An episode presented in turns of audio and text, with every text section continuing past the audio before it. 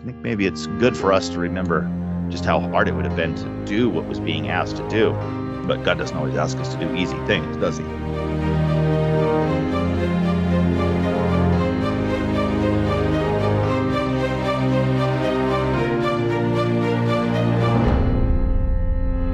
Hello, this is the Adventure Through the Bible podcast. My name is Matt.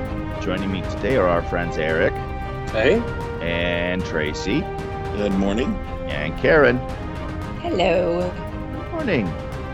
It looks like a good morning too. I think I might actually get my Christmas lights off the roof today before they become Jeez.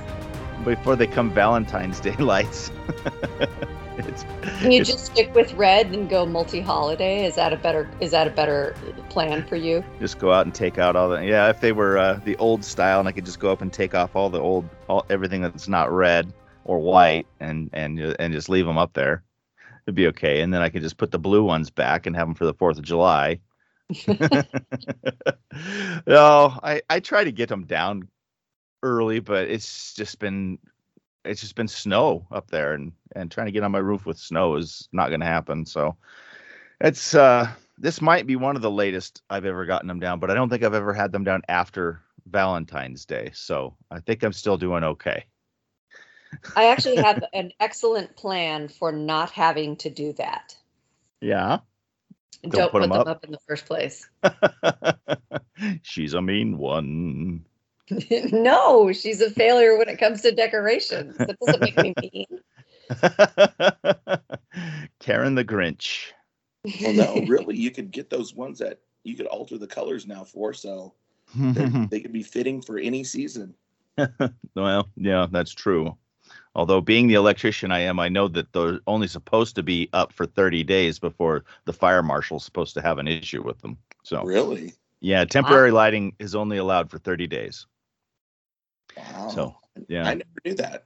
No, most people don't. Most people don't. You see, and I don't know how much it's enforced because you see restaurants and things all over the place having plug-in temporary lights up year round, and I don't know. Mm. Yeah, yeah. It's, What it's if there's just so many people you just really can't enforce it? So, well, yeah. I, on the books and it's probably one of those things that until it becomes a problem, nobody makes an issue of it. But if it Right. starts, if it starts a fire, then some, then that maybe be something that an, an insurance company could come back small on them. print comes out. Yeah, that'd be my suspicion. Yeah. So, yeah. So yes, but for people to have a, a, a, a perspective of how long it's been, there's supposed to be something super happening today that uh, uh, I probably won't be a part in because I'll be on my roof. I'm sure Tracy knows what's happening. The Super Bowl. Super Bowl. Day. Oh wait, do we have to be a sponsor to use that word though? No. Usually people say the big game. They can't say Super Bowl. If the Broncos aren't in it, it's not a big game. It's not even super. well, I don't know. I think the last time I, last couple, maybe the last time I saw the Broncos in it, it wasn't that great of a game either. So, Well, no, it was like six years ago we won. oh, okay. See, I, that's how much I pay attention. There you go. like, no, but it's just like I'm sure I'll put it on and do other things and walk around. There you go. I was gonna say it's probably been six years since I watched football. If that was the last time the Yeah. Broncos were in the Super Bowl. So, Yep.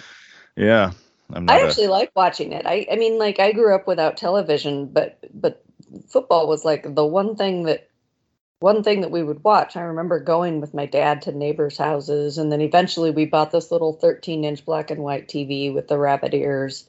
Hmm. And it was really hard to tell the home team from the away team. You had to memorize whether they're whether their uniforms were light or dark because that's all you had. yeah. And Yeah. it just I don't know, like I've always just kind of liked football, but I don't have TV. Mhm. So I don't have a way to watch it. I Yeah. would. I'd watch it.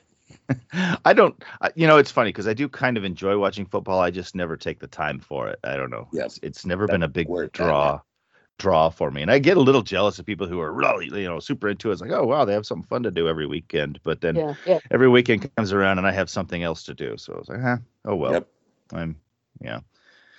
So anyway, nothing against it really, other than it takes a lot of time and effort and energy away from our society. But um, you know, more power. I guess more power to them. So, anyway, so although you know, big old tangent before we start. I'm sure I'll get I'll get the complaints from the people who talk talk to me about this. But there was a few. You mean your mother will complain to you? Well, probably. but uh, uh, there was a few years ago. I remember my wife's family's church was actually adjusting their worship schedule on Sunday morning so that they oh. could watch so that they could watch the Broncos play football. wow. And and uh, I got very judgmental right then. I tried to keep it to myself, but I was like, mm, "Wow, that uh, priorities." yeah, I did. I I was not on board with that for sure. I would but, like to be. I would like to be judgmental of how much time people spend watching football until I notice how much time I spend reading or how much time I spend crocheting and and and yeah. then I am less judgmental. yeah. Oh no, people have called me out for it too for watching movies and things like that. Well, yeah, well, that's true, but there's no full ride scholarships for movie watching, and there's no there's no uh, there's no government oh. subsidies for for me to uh, to watch to go see Marvel movies. So you know, I can't I can't watch I can't watch the Avengers and get paid for it. So disappointing. I know. I know. Anyway, total tangent, complete out there. Sorry, mom.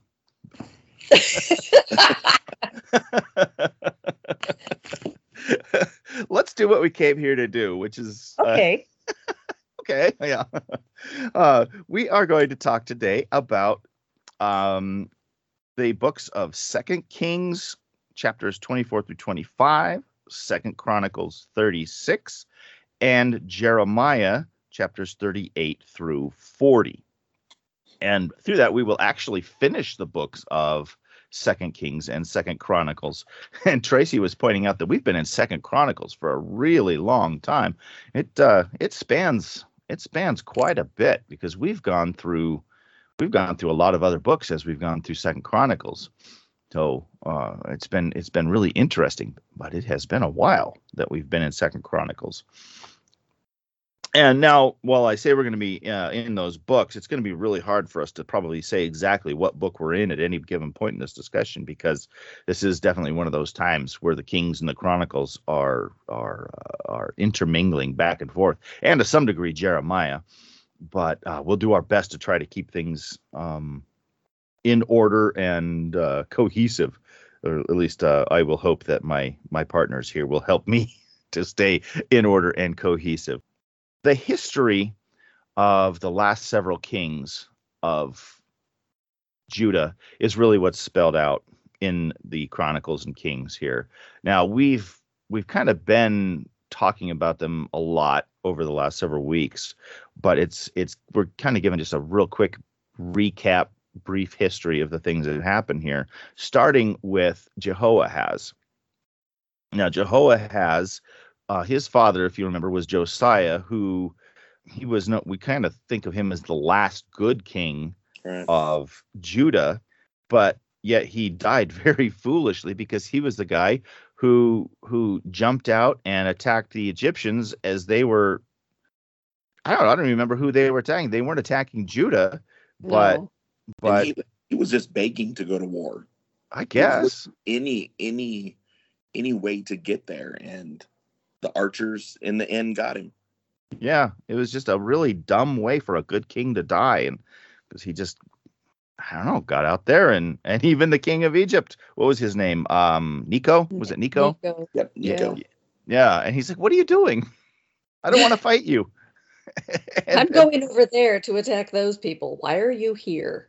Yeah, and yeah, so you know Josiah insisted, and he ended up he ended up getting shot and and dying, and it was really dumb. But his his son then Jehoahaz, when he was tw- 23 years old, uh, he took the throne, and from what I'm seeing here, he reigned for a whopping three months before. Yeah, he was in the throne for like 10 seconds. Yeah, it was like nothing, absolutely nothing. Uh, he's in the throne for like three months before Necho deposed him and replaced him with his brother Eliakim, who later got renamed Jehoiakim by Necho. And uh, Jehoahaz then was carried off to Egypt. Now, why did Necho want Jehoahaz? I don't know. But, you know, this is interesting because right here we've, we're already seeing that Judah is is basically ceasing to exist in any form that we've seen them now. They're not even in charge of themselves now because it's it's the Egyptian king who's it seems like he's the one who's got the uh got the power right now. Saying nope, we're not going to have that king. We're going to have this king instead. And I guess I don't know. Does that make Jehoiakim kind of a puppet of Egypt then? Kind of seems like so. You know what I was thinking too when reading this is how far they had really fallen. Yes. From wanting a king and told being told that you really don't need a king, I should be your number one priority. To mm-hmm. Okay, I'll give you what you want, which I'm I also wonder too in thinking about it this week is this kind of mirrors maybe a little bit of King Saul's reign, where it starts off great and just in the end, it's like, do you remember you ever served the Lord? Mm-hmm. And then the glitz and the glamour of of David and Solomon to now nothing. Very little, very little remnant of what you should be doing or who you should be following.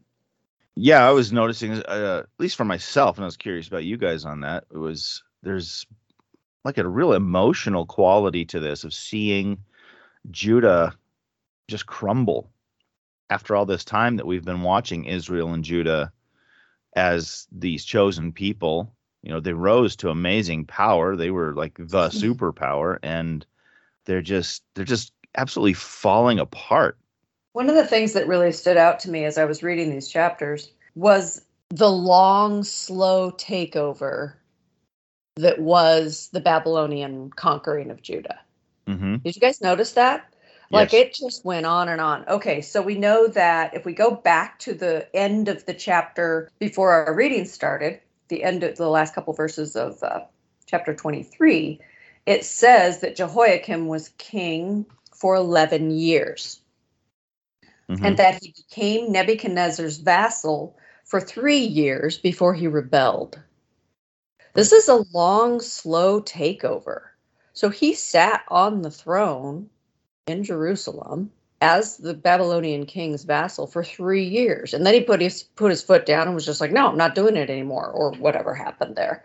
And that's why he was taken off the throne and his and Jehoiad uh, what was his name? Jehoiachin. Mm-hmm. The the married with multiple wives already 18 year old became king for 10 seconds mm-hmm. i thought that was really interesting and, and i just noticed that over these chapters it's like this is a this is an interesting war it's it's long and it's slow and it reminded me of what jeremiah had kept saying to people which was if you'll submit to the babylonians you'll live yep. if you just submit to them and serve them and work for the good of the country, you'll live. Yeah.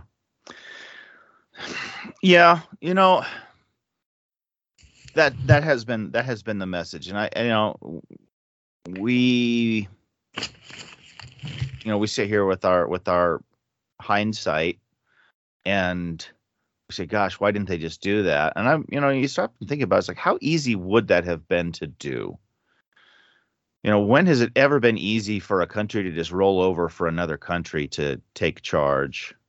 You know, any any king, any leader, um, you know, these these things we we want to we want to look at them as black and white, and they really aren't because there's I don't know, you you got to give up a lot of things to be able to just just say okay, you're in charge to anybody. So when I when I lived in Colorado, I had this client. He was a Scottish man.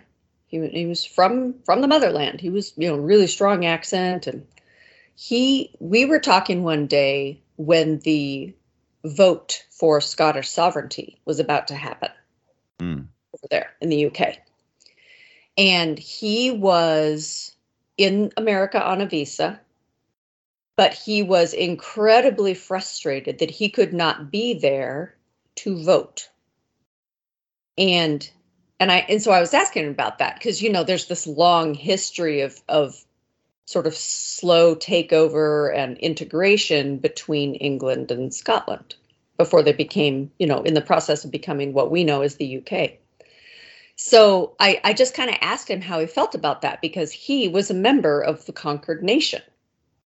Mhm. and he said, "I wish that I was there." And oh, I wish I could imitate his accent because it's glorious. You'll just have to imagine Braveheart, like shouting from the mountaintops or throwing rocks or whatever. And he was like, "I wish that I was there." Because this is the only for- form of warfare I'm allowed to en- engage in to free myself. Right? Mm, mhm. even though he's never actually faced war in his lifetime, in his modern, comfortable lifetime, and he's even chosen to emigrate, he still, in his fuzzy little heart of hearts, his patriotic heart, he wished he was in his homeland and he wished that his homeland was free and like the longing on his face and the intensity in his voice like he could not stand being a conquered nation even though he had been conquered from the moment he was born. He he didn't he didn't grow up during that war you know he was not part of losing that place losing his his national identity and he and yet he still had it and resented it. So it's very interesting like the point of view of a conquered nation. It's like who would ever like you're saying who would ever lie down and just do that voluntarily? Mm-hmm. Unless you were in a position of weakness and you actually needed needed to be conquered to gain assets or structure or government or defense or whatever. You know there's different reasons that that happens I just I remember like just the sheer intensity on his face of just wishing he could be there to vote because that was the only form of warfare he could engage in. And I was like, oh wow. Yeah, well, and that's you know, I think that's kind of it. I think even if you find yourself in a position where you need to be conquered, it's still going to be hard to to to just give up. You Bow know, to and- that, lose lose the Mhm. standalone identity and integrate into another one. Or like in this case, Jerusalem still had people in it, still had a king in it for several years. Mhm. They were just vassals of Babylon. Yeah, So Yeah. was their day-to-day life any different? You know, it's kind of interesting to think about. yeah. I mean, not yet, not until the siege comes, but it doesn't. It doesn't seem like for the average person, it doesn't seem like maybe their life was all that different yet. Uh, and but they were, you know, at this point, we're already we're already seeing their very strong national identity, which we still see. You know, we still see it today. Uh, the, the the the strong identity of of Israel, and well, I mean, that's part of that's part of all the the conflicts we see in that area these days is because there's so many you know people over there with very strong identities that don't want to that that they're not willing to give up to anybody else in the area and and just uh, roll over for them. And it's always a question of whether or not they should. I mean that is a big question these days of of you know even today israel's role over there in the middle east and and uh who owns what and you know especially things like the temple mount and stuff like that. So um i don't know. It's just interesting. It's interesting to look at and it's i don't know i think maybe it's good for us to remember just how hard it would have been to do what was being asked to do. But god doesn't always ask us to do easy things does he? This is i think it's important as we think about this slide of national identity and autonomy and so on do we keep in mind this isn't this didn't just show up one day. It's like and now you have to be subjects of babylon. Hmm if this there were all kinds of things that preceded this. They were not supposed to go to egypt for help they went Mhm. to egypt for help they were not supposed to be worshiping other gods and idols they never stopped doing that i mean there were a few kings and we've discussed them uh, who did lead the people towards what was right but this is this is sometimes we tend to think of these things as like uh, hitting a T in an, in an interstate. You know, it's like you have to go left or you have to go right, and it's a hard turn that you have to make one way or another. But they had been making this turn for years and years and years and years. hmm And Jeremiah, as we've been reading, has been telling them, don't do this. Don't do this. Don't do this. Don't do this. They had been unfaithful to everyone, essentially. Um, they went to Egypt for help. And this is ironic. Egypt put them under subjection. Do you notice that? hmm That they were paying tribute to Egypt. It wasn't just like Egypt helped them out and then they're like, oh, phew, thanks, guys. Uh, they became vassals of Egypt. And then Nebuchadnezzar came in and said, You're going to serve me. And these, they were, like Karen said, for many, many years already doing this. Mhm. How different would their life have been if they had just said, "All right, we're going to keep doing this." Now, it's it's worth noting too. We talk a lot about rebellion in uh, Second Chronicles 36, 13. This is speaking of Zedekiah. He said, He, this is Zedekiah, rebelled against King Nebuchadnezzar, who had made him swear by God. So Zedekiah Yeah. had sworn before the God of Israel to serve Nebuchadnezzar. What what does that say about God when some if I if I were to to to a foreign national say, I swear before the living God of the universe to do XYZ, and then a little bit later, like, yeah, I'm not going to do XYZ. Mm-hmm. What kind of you know, what does that show on my God? What kind of now remember at this time, or it's hard to put the exact timeline together for me in my head, anyways. Daniel is in uh, Babylon with Mhm. you know Shadrach, Meshach, and Abednego guys. They're standing up for God. Meanwhile, you've got the king uh, who is placed in Israel saying, "Yes, I'll do it. No, I won't. Yes, I'll do it. No, I won't." Right. swearing by God this whole time. And behind the scenes, in verse 14, it says, and, and really, Second Chronicles 36 is the best summary. It kind of takes us through, I don't know, almost, it's not 100 years, but it takes us through, it's the fast forward version Right. of all that we've been reading. And verse 14 says, All the officers of the priests and the people likewise were un- exceedingly unfaithful, following the abominations of the nations. And they polluted the house of the Lord that he had made holy in Jerusalem. Now we just we fly by that here in, in Chronicles, but when when we read in Ezekiel, Ezekiel has a vision of exactly what's going on. And I don't know if you all remember that, but what was happening is that these priests and leaders had set up basically uh, heathen uh, temples inside the temple of God. And Ezekiel was shown this in vision. They were literally worshiping these idols and foreign gods inside the temple. So this wasn't like a, a, a gentle, like, well, I don't know, we're doing everything right as a nation, and now we have to, you know, air quotes, roll over. They they had been rebelling against God, they had been rebelling against Egypt, they'd been rebelling against Nebuchadnezzar, all the while promising fidelity to each one of them. Oh yes, God, we're doing your thing, we're keeping your feast. It just reminds me of in Jesus' day, the, the priests who were like, well, we got to hurry up and kill Jesus so we can go back and keep the Passover pure. They- They're doing this whole thing as a nation, and this is this is the result of what we're going through. The siege and everything that unfolds is the result of all of these choices that they've been making. This this is the culmination of that, and and I think verses 16 to I'm sorry, 15 and 16 are like the summary within the summary of how this all went down.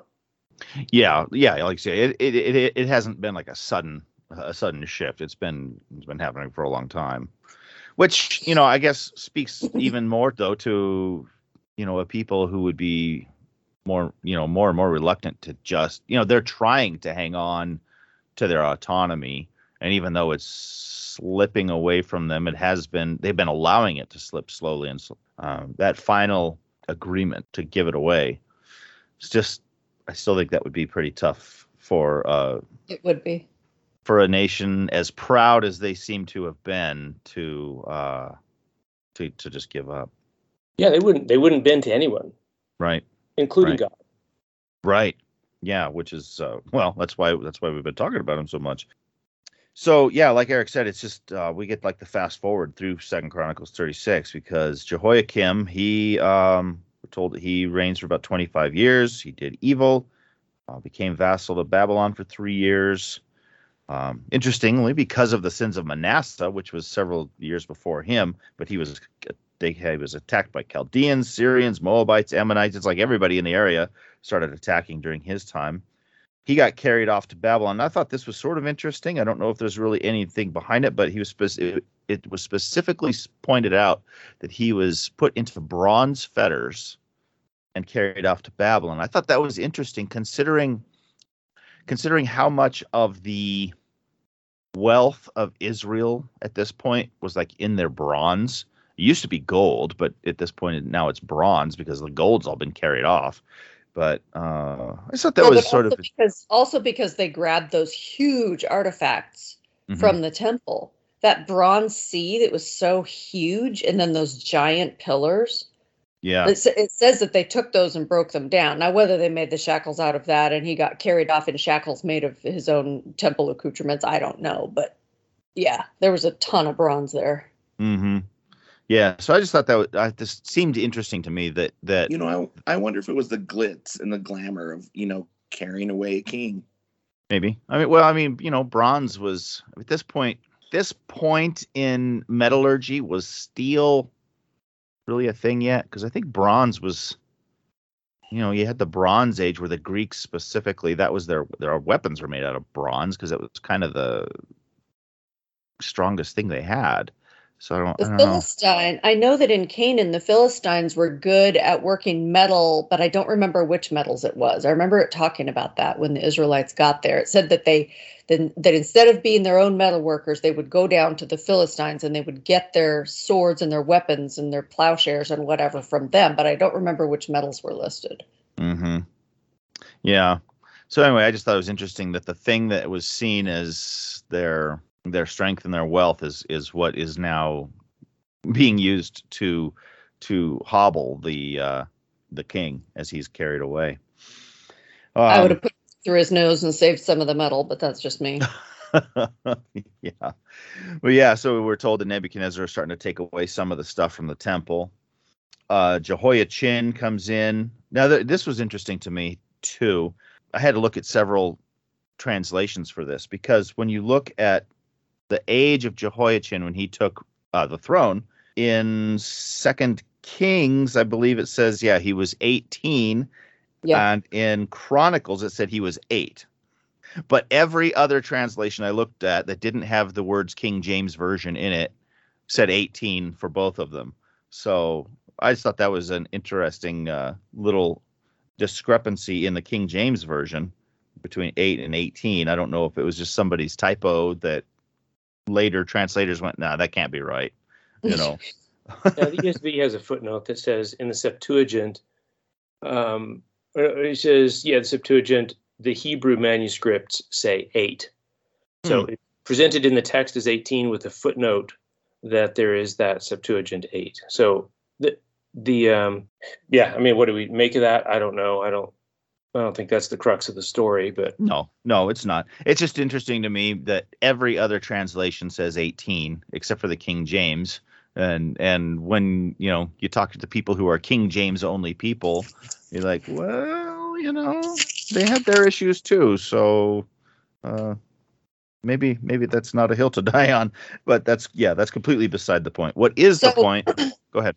But just just out of curiosity then or as an interesting follow-up in verse 15 it says nebuchadnezzar took jehoiachin ch- captive to babylon he also took from jerusalem to babylon the king's mother his wives Mhm. his officials and the prominent people of the land but Mhm. anyway Which that's Yeah, that probably odd. why most people go, no, he must have been 18. I mean, I suppose it's possible a three year old could have multiple wives, but but probably not, you know. It doesn't make a lot of sense.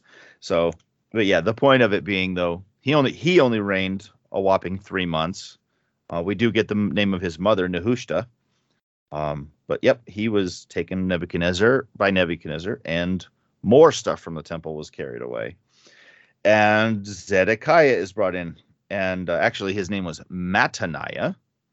Uh, he was made king by Nebuchadnezzar, so we can see here that Judah has lost all control of themselves.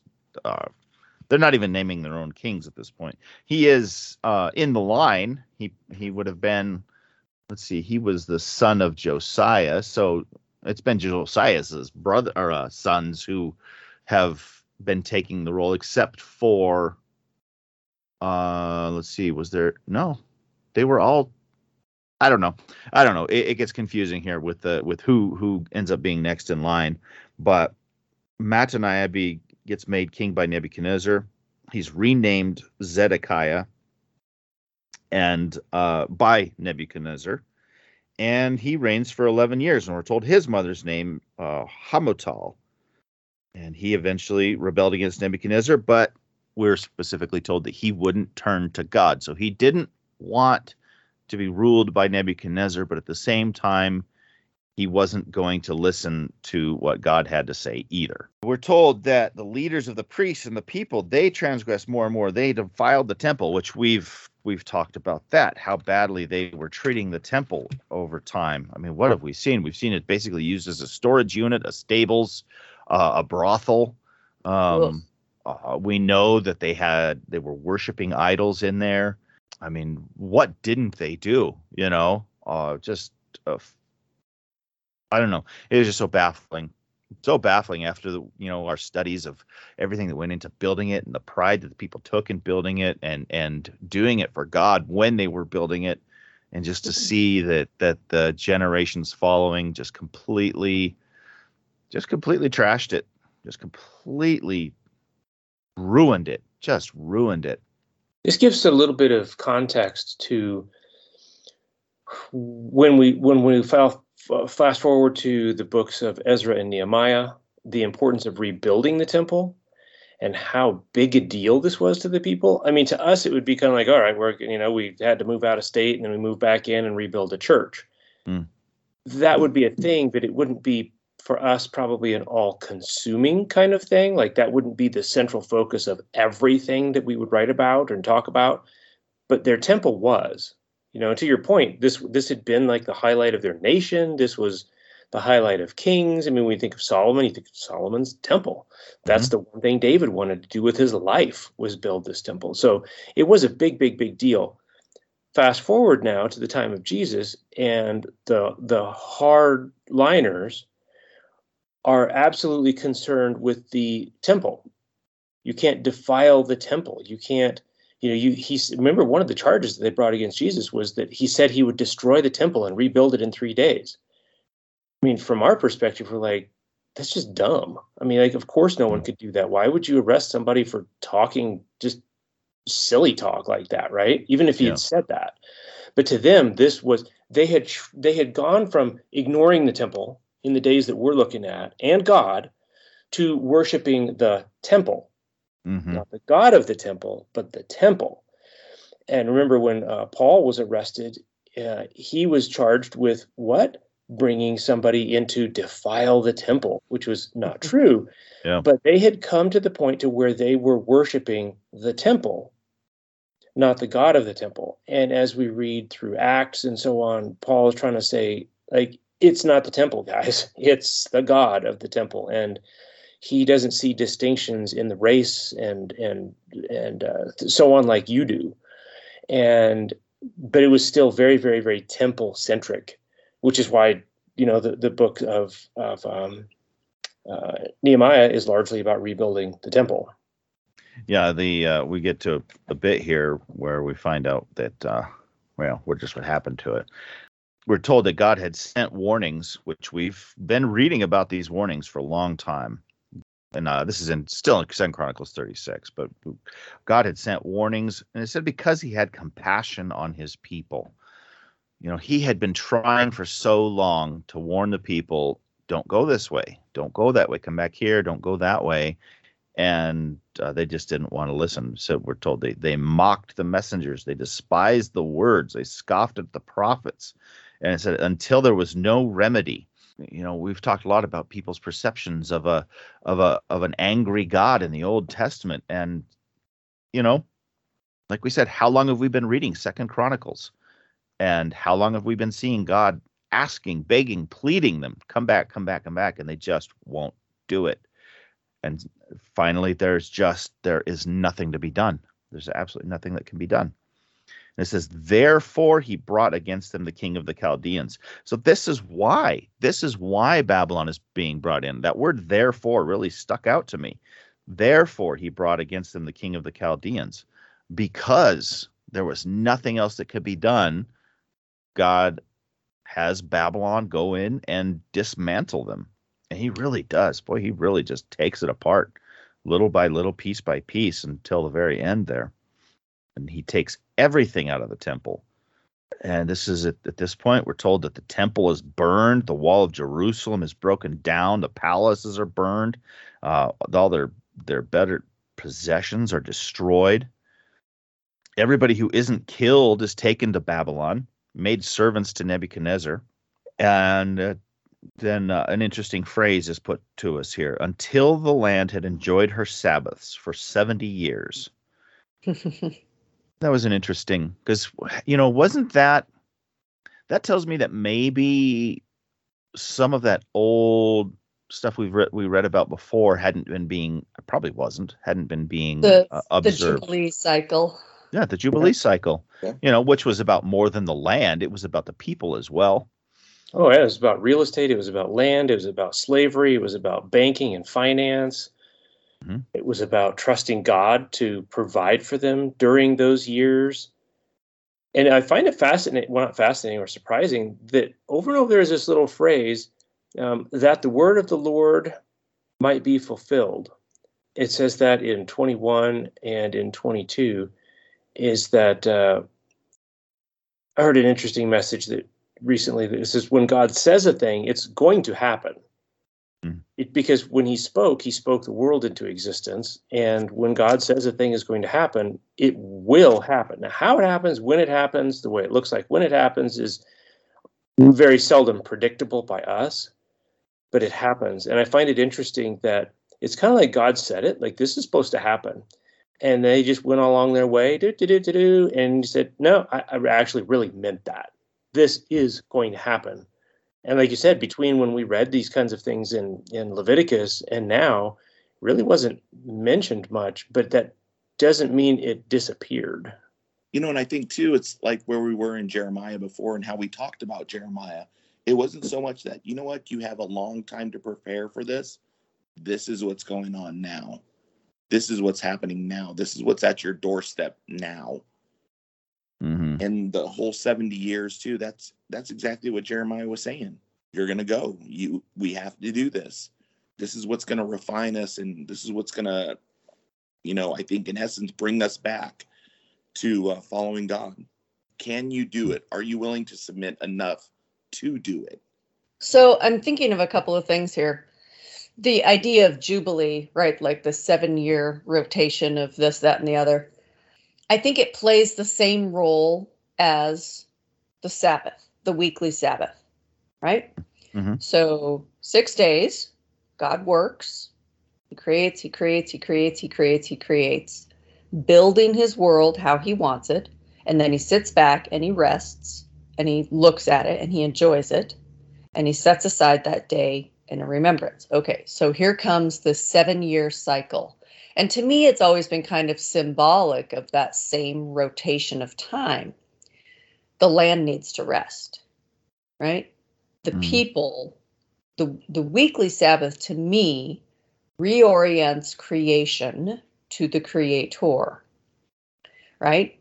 You get busy day to day, you've got your chores, you make your money, you have your hobbies, you, you, you do your things, you do life and then once a week, you set that aside and you focus on the fact that you are a created being and all of this is not yours. You are the small thing in the picture that is happening, not the big thing, which is what the rest of the week feels like because you go about your business and you're the center of your world. So the idea of like if you if you think about the trust that's involved in not planting crops every seventh year. First of all, it's good for the earth. You know, the earth needs to rest and grow grow wild things that will be plowed under and become part of the soil through decomposition. Okay, fine. Yes, there's that. There's the agricultural aspect of that. But they had to plan ahead and they had to trust and they had to make do with whatever grew naturally and then think about how that affected their finances. If they had entered into any purchases or deals, they were suddenly freed of those deals.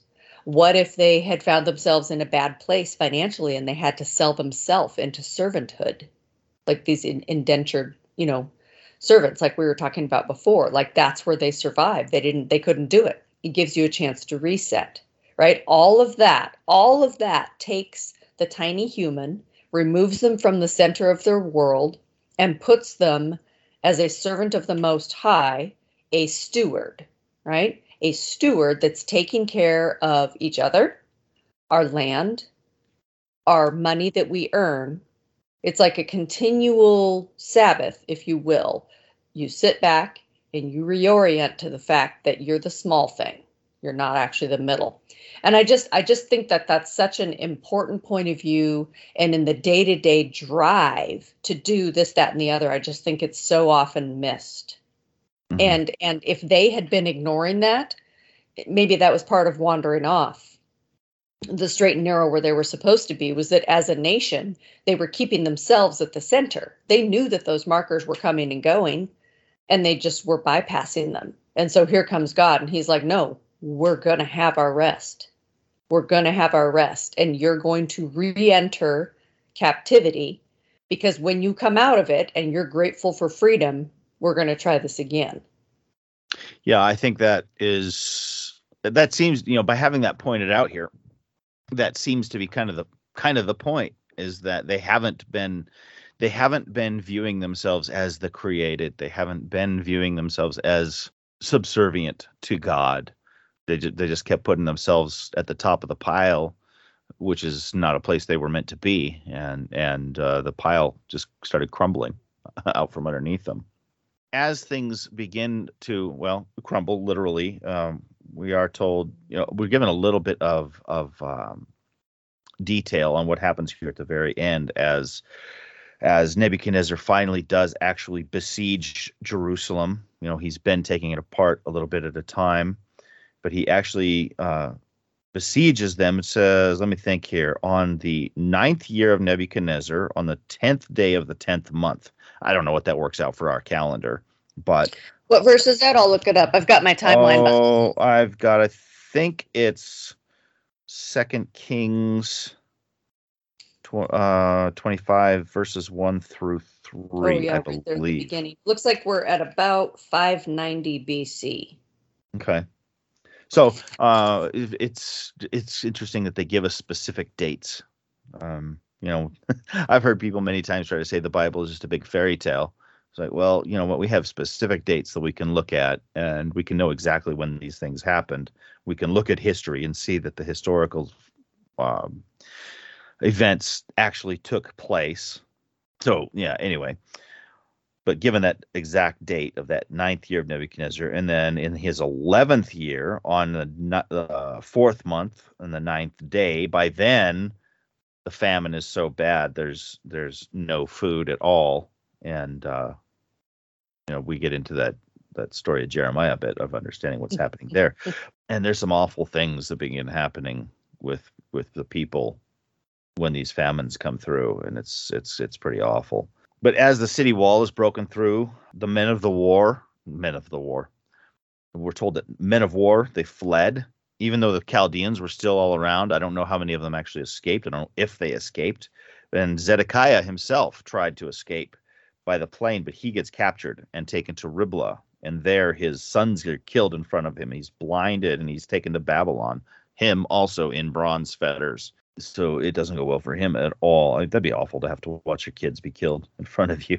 I don't know how, I don't know what their family dynamics were like then, you know, if they were as close to their children as as we get now because it seems like fam- the families were very different with the multiple wives and this and that but anyway that would just that would be awful well, and that was a wartime thing. We've seen that before where it's yeah. like like I'm going to kill your children in front of you and then I'm going to put out your eyes so that that's the last thing you see. Yeah, we, mm-hmm. I mean mm-hmm. we've we've heard those stories before. Yeah, yeah, yeah, awful and an insult at the same time. Right. Uh, so yeah, we were already talking about how everything was burnt, everything was taken away, like you said, the pillars, the carts, the sea, that that mm-hmm. giant bronze huge bronze bowl taken, the utensils, like everything from the temple is taken. We're told bronze beyond measure. So um, this is uh, this is a bit of wealth that's being carried off. The chief priest Seraiah, the second priest Zephaniah, three doorkeepers, the officer of the men of war, five close associates of Zedekiah, the chief recruiting officer of the army, and 60, I don't know if these are just random people, but 60 people found in the land. They are all taken to Riblah and put to death by Nebuchadnezzar.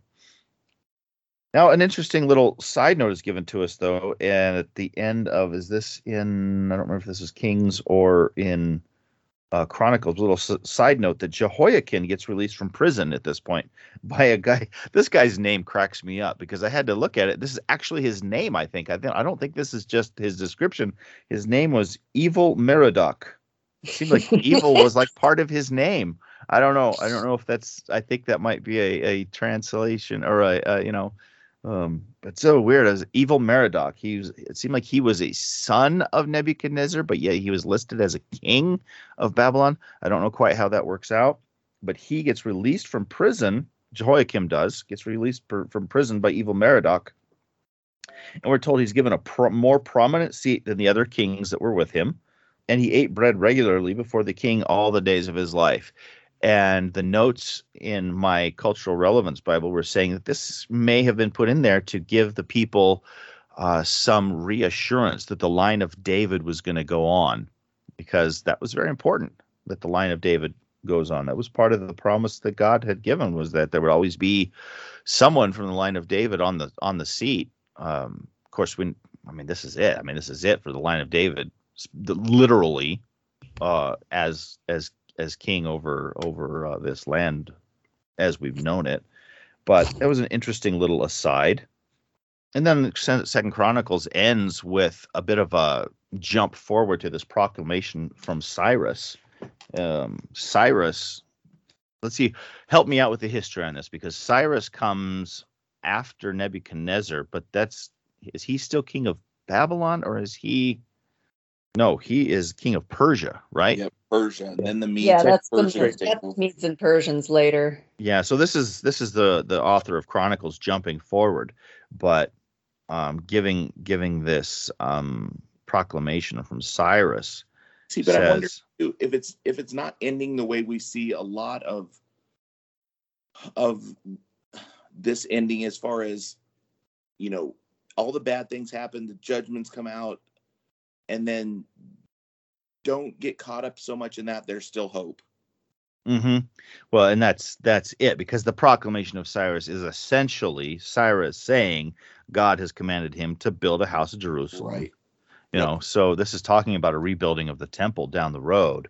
So for for Chronicles, and I don't know when Chronicles was written, um, but this is it. It for us, we can see it as a reassurance that uh, having not read through all everything just yet, that this temple is going to get rebuilt. So that was an interesting little aside as well. So with that, then, uh, this is all what's been happening while uh, our story of Jeremiah has been going on. So we'll we'll back up a bit.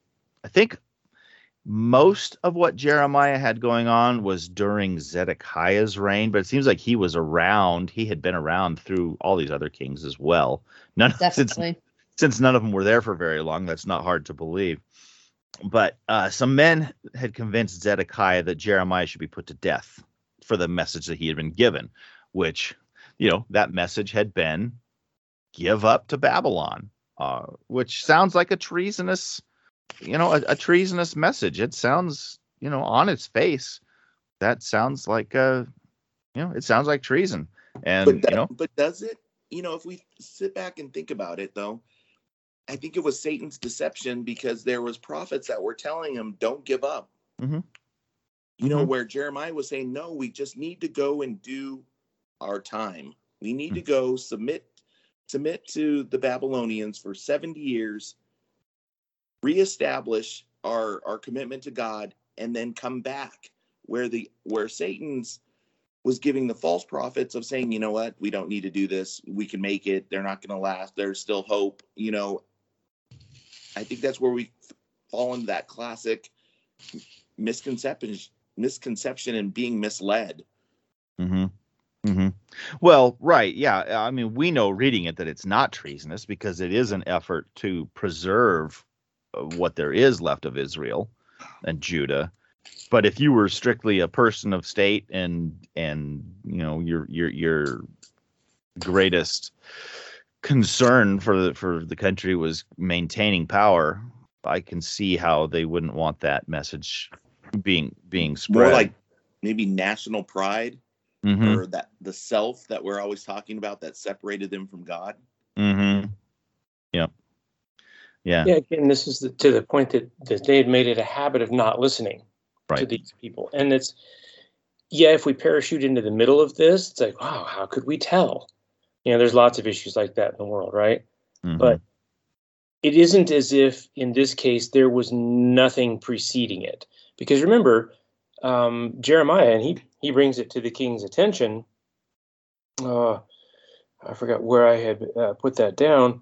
But uh, oh, in verse 13 of Second Kings 25, Jeremiah actually asks the king, "Is like, yeah, these prophets who've been telling you all this other stuff, how'd that turn out for you?"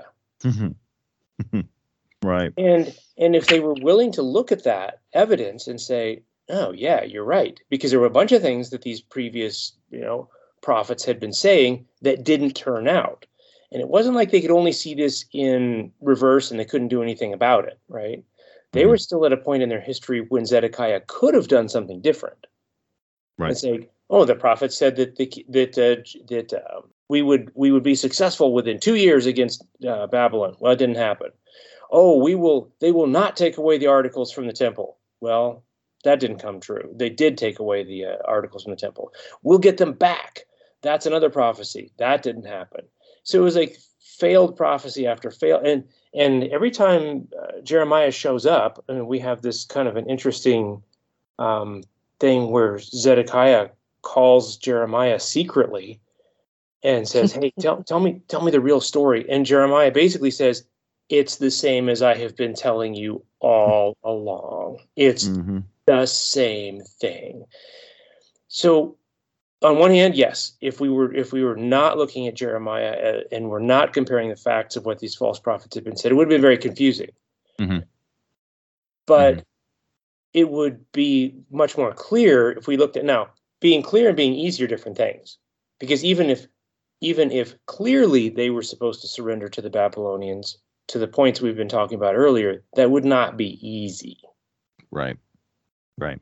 and we shouldn't we shouldn't project it's like oh it's always easy to do the right thing no it's not And I, I wonder too here if some of the issue here, specifically with Zedekiah, is that he can't seem to stick to a decision because he goes ahead and ha- allows Jeremiah to be put in prison, and the people who put him in prison stick him down in a pit where he's probably going to die of hunger and thirst. Or jungle rot. Oh my goodness. A Mhm. pit of mud. Yeah, yeah, pretty nasty. Just sounds like an awful place to stick somebody. But an Ethiopian servant, I guess he named Ebed Melech, and remember that name because it comes back for us later. He goes to Zedekiah and convinces him that this is a great evil toward Jeremiah. Says Jeremiah is going to die of hunger and there's no there's no more bread in the city. So you know what you know what do you really want to do with this guy? And so so Zedekiah tells Ebed Melech, go ahead and take 30 men and rescue him from that pit. But uh, and so they get him out. Jeremiah rem, mm, Jeremiah remains in the court of the prison at this point, which I don't know exactly what that means, but it's certainly not a pit, and it doesn't sound like he's like in in the worst part of a prison anymore. Sounds like almost more like a minimum security, if you will. I don't know, but he's uh, definitely in a place where he can be treated at least a little better. But I just thought found that odd that Zedekiah's like, yeah, go ahead, toss him in prison. And he's like, no, let's let's let's not treat him quite so badly, and it just seems to have a doesn't seem able to quite just stick with something on that. yeah he doesn't keep his word to anybody he doesn't keep his Mm-mm. word to the king of to the king nebuchadnezzar he doesn't actually stick with uh, Jeremiah's things. He's he waffles with his uh, um, officials. He just kind of blows wherever the wind uh, goes in this. hmm You know, as he as he meets with Jeremiah secretly, he actually makes up a story that Jeremiah can tell when these officials come back and say, "Well, what did you tell the king?" And so Jeremiah can truly say, This is what I said to the king. Now, he doesn't say that's all he said, but he said, That's what I said to the king.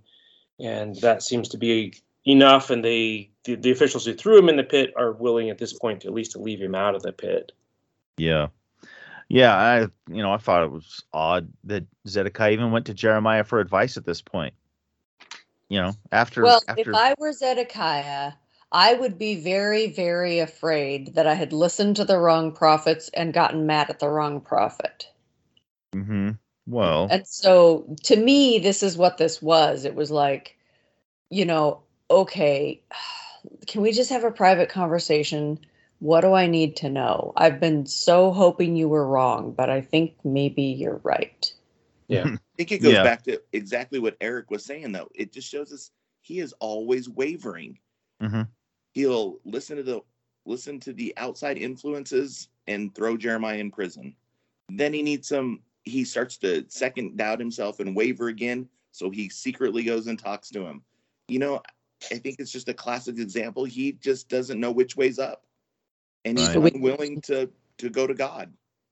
A hundred percent. hmm Yeah, every way except for the way he should go. And so, yeah, it was just uh, uh, I don't know. I think it was really showing uh, showing Zedekiah's character here and his inability to just stick with anything. And maybe this is this is probably maybe one of the biggest issues with his downfall. Maybe this is you know why, as the last king of Israel, why it finally just crumbles underneath him because he he just doesn't stick to anything ever. Uh, even when he's just told, "Yeah, it's what I've been telling you all along, what you need to do," and you won't, and you still won't do it. and then Zedekiah just doesn't want anybody even know that he was talking to him. So, um, just very, very interesting how how Zedekiah plays this out. So, did you guys notice? Are we in Jeremiah? We're in that part of the story now, right? The book of Jeremiah? Yeah. Yep. Okay. So, did you guys notice in verse 4, in 38, verse 4, where the officials, what they came and said to the king? They said, This man should be put to death. He is discouraging the soldiers who are left in this city, as well as all the people, by the things he is saying to them this man is not seeking the good of those people of these people but their ruin. To me this was so this was such a huge reflection of modern day stupidity where i don't want to hear the truth i want to hear what i want to hear. And if you say something i don't like then you're being disrespectful to me. You know what i mean? It was like it was i read that and i actually started laughing and it was just such a face palm moment because that that is that is so that's such a human thing. It's like i don't you you know what what do they call it in other parts in the bible? My people want to hear smooth words. They don't want to hear the truth. They don't want to be made uncomfortable. They don't want to be they certainly don't want to be called on the carpet for what they're doing. They want to hear things that tell them that they're okay doing just what they're doing. And and the translation eh, you know the the idea if if jeremiah isn't doing that is that he should be put to death because he's discouraging the people. And worse than that they actually uh, instead of even entertaining the idea that maybe he's telling the truth they go all the way to say this man is not seeking the good of these people but their ruin Mm. like there's not even a thought in their heads that he might be telling the truth and they might need to listen to him. It's all what makes them comfortable. And what makes them comfortable is obviously for their good and is the truth. Talk Hmm. about willfully blind. hmm Yeah, you know, uh, sometimes we think that that's a new new trait for human beings, but clearly it's not. And we've been dealing with that for a long time, wanting to just wanting to hear what you like. And uh, Well, Cain. it's I mean, think about the story of Cain. You know, he gets mad and he kills Abel because his sacrifice wasn't accepted. yeah, Hello. Yeah. Hello. God Mhm. said, do this. You went and did something else, and you got mad at Abel because what you did was wrong. Mm hmm yeah, was- yeah, yeah. So Talk about it's an early start. right. Yeah, it's a it's an issue that's as about as old as time itself. So. Oh, amazing. Yes. A guy named Nebuzaradan gets what a put in- name. yeah. Gracious. he gets put in charge of Jeremiah. Now Nebuzaradan is under Nebuchadnezzar because now by this point Zedekiah is gone. He's he is not king anymore. He's been carried off to Babylon. So Nebuzaradan gets put in charge of Jeremiah and commanded not to harm him. And so Jeremiah gets taken from the court of the prison and gets committed to Gedaliah, the governor. Well, I guess committed because we find out that Jeremiah sort of chooses to go to him. How interesting was it to you? It was interesting to me that he gets better treatment from the enemy of Israel than he does from Israel itself or from Judah. yeah, yeah. and the and the Chaldeans at this point, oh, I don't remember where it was. They actually say, "Yeah, we know why we won because God sent us, and um, yeah. we we were obeying God, and we know you were obeying God. So, yeah, what do you want to do? Yeah, it was very almost disorienting, but at the same time, kind of like, well, they were doing what they were.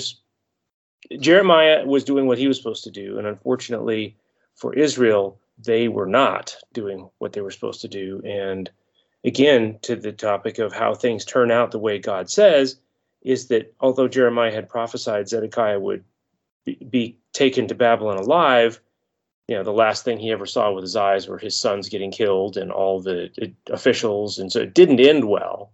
And here goes Jeremiah. And he chooses, to, I think this is interesting. He chooses to, to stay with God's people as a remnant here to work with them. And they still need it. They're not done rebelling yet. Mm-hmm. Even though the city's been sacked and burned, uh, Jeremiah decides to stay with the few. We've been told that those are the ultra poor yeah. who basically have no skills because the kings have taken all the skilled people to uh, Babylon. You know, I thought it was interesting though that these poor people got charge of the land. Yeah. um you know, I mean if if we consider if we and, and, I'm just kind of formulating this as we're talking here, but if we consider that uh Jubilee hadn't been observed, at least as far as we know. I mean, we've kind of talked about this amongst the four of us. If Jubilee hadn't been observed, if we hadn't been having that reset, and now it's like we almost get an ultimate reset where where the ultra poor who had nothing now have it all. Uh, you know, they're left there. Uh, I like the interesting word of remnant. Are they left there to care for the land and be farmers and vine dressers? I just I just found that very interesting that that they yeah. that they get get left there because you know this is maybe important for us to remember not every single person was carried off to babylon there were still some people left in the land uh, that god had promised so yeah. i found that i found that interesting that even though you know a lot of them are taken off not everybody not yeah, all of and this, this gets complicated because some of those people who stay are israelites but they weren't the the city folk. Mm-hmm. they weren't the rich folks. And they did they yeah the poorest people became the richest people. And we see over and over again we've read this in isaiah is that a lot of the wealthy people had re- gotten their wealth through the unjust treatment of others. It wasn't just that they had been savvy and worked because we have jesus tell the story of the the talents and the people who took two talents and turned it into four or had five and turned it into ten they were rewarded but they didn't do it through illicit means.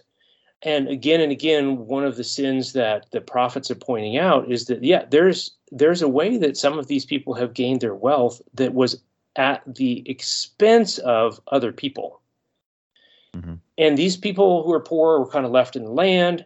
King Nebuchadnezzar sends uh, Chaldeans into what was the northern kingdom Israel, which becomes Samaria, which kind of mixes with some of the people who were left behind who were kind of Israelites, but not really in the center lane of Israel. And then in Jesus' time, they were, you know, the Samaritans and so on, who were, yeah, you're kind of with us, but you're not really. And so this gets really kind of muddy here as the national identity gets very mixed up. But yeah, so Jeremiah, he does, yeah, he chooses because because Nebuzaradan gives him a choice. Like you can come with me to Babylon, I'll take care of you. You can you can do that, or you can go back to the governor, or you can do whatever you want. Thought that was pretty kind of that was kind of interesting. That that he's just like you can, you know, you you make the choice. You decide what you want to do, and he chooses to go back to those people. Uh, he he kind of suggests that he should go back to Gedaliah. but um, doesn't. It's not like he orders him. It's not like he he he escorts him there. It's just sort of a suggestion, and that's what Jeremiah chooses. Uh, now that name Abed Melech comes back though. That that Ethiopian that had pulled um, Jeremiah out of the pit comes back because God gives a, a message to Jeremiah about him and assures Abed Melech that he will deliver him because he had put his trust in God. So a little a little reward there for Abed Melech for for trusting God and uh, looking out for Jeremiah. I had a question during my reading, and I have it here in my notes. Is that so? The Chaldean army, when they went to basically doyle out the the land for the poor people that were there, mm-hmm. did they stay? Because my thought was this, and I, I don't know, and help me with this a little bit because being the remnant, now that the Chaldeans basically took everything, took the uh, Zedekiah back with them, they, how I kind of have the way I was picturing it is they're no longer in the land. The remnant gets to be with the land while it is restored for the 70 years.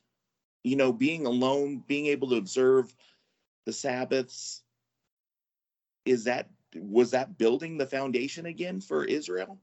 Not so much, because as we re- as we read a little bit further here into uh, chapter 40 of Jeremiah and Second Kings 25, kind of spells this out a little bit more. Is that what happens? Is that uh, spoiler alert here, because we've got kind of one of these situations that spans several books, and we're not there in Jeremiah, but we are in Second Kings. Is that Gedaliah is the governor and then Ishmael, who is of the royal line, um, somehow related to the kings of Judah.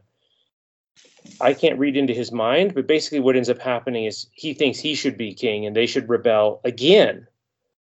And that Gedaliah is basically a patsy of uh, King Nebuchadnezzar, and so he murders him. And and uh, Ishmael, who's the Israelite at, or Judah at this point, uh, kills Gedaliah and the other officials and some Chaldean soldiers who just happen to be there. And then basically like, uh oh, we've we we poked them in the eye again.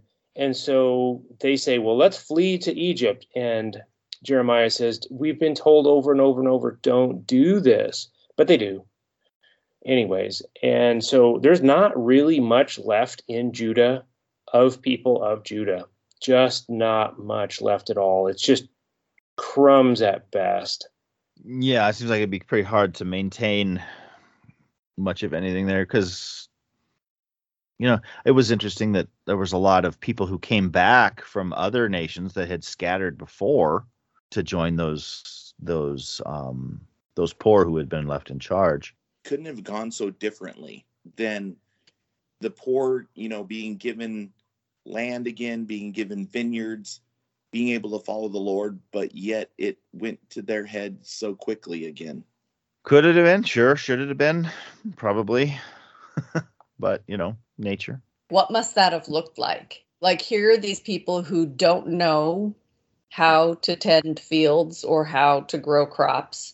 And mm. all of a sudden, you know, they're they're probably the I mean, when, when it says they were poor, I'm assuming this means like poor to the point of being a beggar. Like they didn't own anything, they weren't a cohesive group. So probably the invaders did not look at them and see any kind of a threat. So they were just yeah. like, well, we'll just leave them here. Here you go. You guys take care of this. Can you even imagine the chaos that that like these people just looking around like what are we supposed to do with this? Well, they might have um, been the people doing it all along. They just didn't right. know any of it. Yeah. Yeah, they didn't own it. That that was kind of my thought. Maybe they didn't own it, but they had been oh. been serving under. I, I there had to have been somebody there that knew what they were doing. But to Karen's point, to your point there, Karen, yeah, there was disorganization. I mean, these people, even if they had been doing the work, weren't used to like organizing themselves. They were more used to just doing what they'd been told, which is, I, I agree with you again, is probably why the the armies of the Chaldeans were like, yeah, these people can't organize and rebel on us. Mm-hmm. Um, they didn't really rebel against Nebuchadnezzar, but um, Ishmael at least just like, well, we we can't rebel, but we're going to kill the people who said that they would cooperate with them. We'll do that. It's Mm. total chaos. I mean, they have descended into complete and total.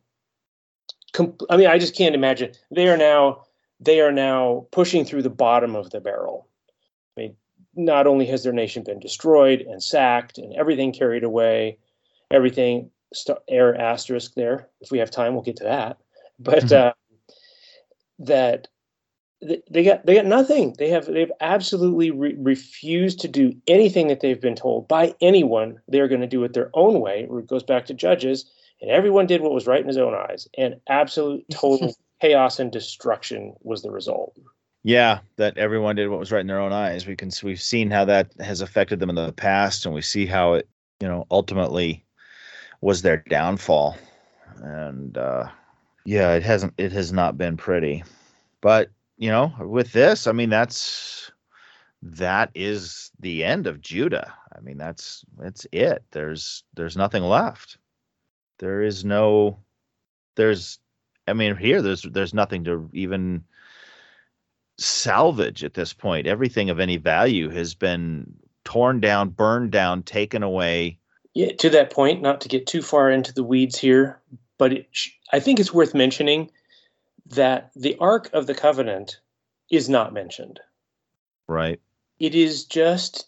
It, it would have been, I think the authors here would have said, and they took the Ark of the Covenant, because we've seen that in the past that whenever it was taken or whenever a thing happened, there was a focus about that and it was mentioned. And it, it makes a point to say that the the articles of the um, temple were taken, the bronze pillars and the the sea of bronze. I mean, those are specifically articulated as having been to- taken, but not the Ark of the Covenant. There's a lot of speculation, and I'm not going to go into this um, about where it is, but uh, Karen sent us something during the week that is that has some value in in maybe considering that between the sieges, because remember Jerusalem was sieged twice. The Mhm. the uh, Chaldeans came down, sieged it, and then took off to um, deal with the Egyptians. That there were some who believed Jeremiah, like like Jer- like Jerusalem's going to fall, and they believed Jeremiah. Like if Jerusalem falls, these Chaldeans are going to take the Ark of the Covenant. Well, you couldn't really hide the bronze pillars. You couldn't hide the bronze sea. They're just way too big. But the original Ark of the Covenant wasn't super huge. Remember, this was carried by hand by just a few people, priests, that during this time they would have taken it out and hidden it. And Yeah. the Ark of the Covenant is never spoken of again. It's just gone. It just vanished. Mm-hmm. Well, I know where it is, but you know, well, yeah, they made a movie about that, but they did. It was a, there was a documentary about this archaeologist who found it in Egypt. If you listen next week, you we will be revealing that to our millions and millions of listeners. Da, da, da, Stay tuned.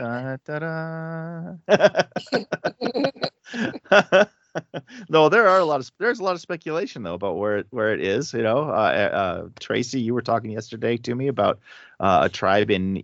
Uh, I say tribe. Maybe I'm using the wrong word. I'm sorry if I am. Uh, but in Ethiopia, where they they claim they have it in a bit of a mon. I guess you'd call it a monastery.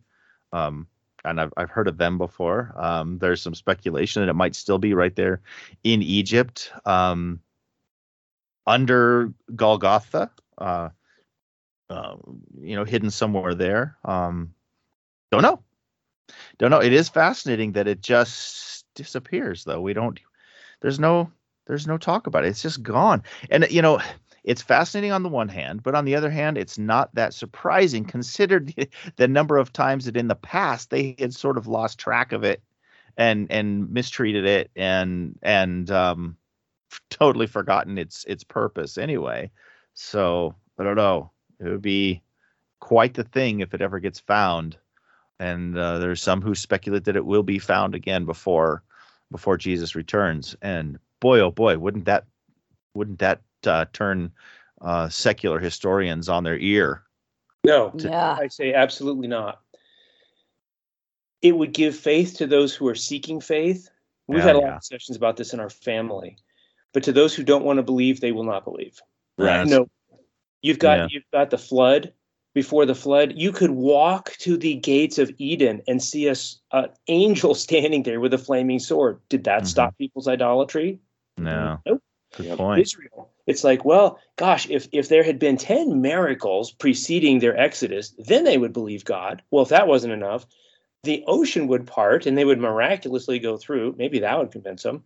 Then the Egyptian army would be mysteriously destroyed. Then there'd be a pillar of fire at night. And then, no, no. And the first thing that happens is Moses goes away and, like, let's make a cow out of gold and worship that.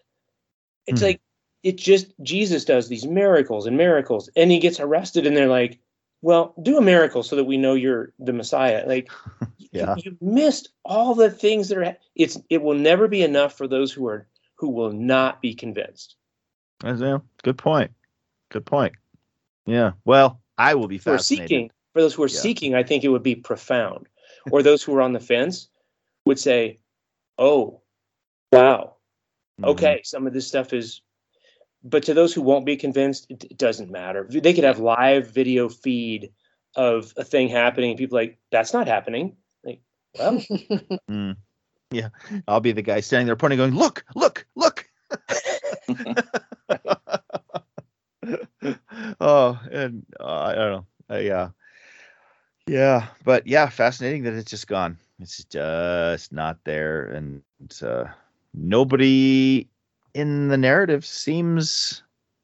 They don't even mention it. Do they? Do they not mention it? Maybe because it's hidden, and they know it's hidden, and they don't want to make a deal out of it. Don't want to bring attention to it, or are they not mentioning it because nobody's even thinking about it at this point? I don't know. But at any rate, everything's gone. Judah is gone. Israel is gone. We've uh, we've been following this storyline for quite a while, and uh, we've seen it go from heights of glory now to just just gone. Um, speaks a lot to uh, our human power and thinking thinking that uh, you know the things we build can never go away, and we look at you know multiple multiple civilizations that are completely gone. I've seen some documentaries about things like in South America where huge cities you wouldn't even know they were there, but you know archaeology is able to find them and they're gigantic, but they're gone and nobody knows anything about them. And uh, Mhm. you know it's just it's it's kind of fascinating to see how these things can just go away. It's a sad story, but it's not without warning. I mean, we Mhm. see this over and over. God's way is he he keeps reaching out, um, and he did before the flood. He does before this, and where we are in time, it's relevant that uh, people are calling out to a- a lost and fallen people in the last days. You got Revelation 14. There's there's the three angels message um, that goes out to the whole world preceding this stuff. And some listen and some don't. And so, where we are, rather than looking at this as just a piece of history, is what will you do? Mhm. Will you do? Will you look at the evidence of what's happened? Will we read these words over and over? And it happened so that the word of God would be would come true. Jesus has said, "I'm coming again." Well, are we doing anything about that? He's saying, "This here's some things to do to to prepare yourself for such a thing." Are we doing anything about that? So we can look at this historically and say, "Well, isn't that interesting for them?" Yes, but mostly as it applies to us. And I think there's application. Absolutely. The Lord is not slow as some count slowness, but is Hmm. patient, not wanting anyone to perish. Mm-hmm. Yeah. Well, and speaking to that slowness, nobody's nobody's waited more than a lifetime. Yeah. We, you know, we we we, we think of this in th- terms of thousands of years, and we can't even comprehend what thousands of years means. But when we stop and think that, you know, each of our lives, the average like American life is in the 80s, that we can imagine, that we can comprehend. And uh, for especially the for the four of us here, that that 80 year mark is closer now than it used to be. So, um, Hey, go to your room. for some of it's even closer. yeah, definitely a warning to be taken, not lightly. Okay, well, I think that is going to wrap up our time for this week. Next week, we are going to look at the book of Habakkuk. We're going to uh, step away from Jeremiah here a bit. And Habakkuk is a small book, uh, but I think it's dense. There's a lot there that we're going to be able to talk about. It's, uh, it's, it's like I say, not very long, only a handful of chapters. So next week, we will look at the book of Habakkuk while you are waiting for that and reading that, remember you can reach out to us at attbpodcast at theadventure.org. Uh, look for us on Facebook. Be sure you subscribe to the podcast and make sure you share the podcast with your friends and family and neighbors. We look forward to talking to you again next week. Thanks for listening.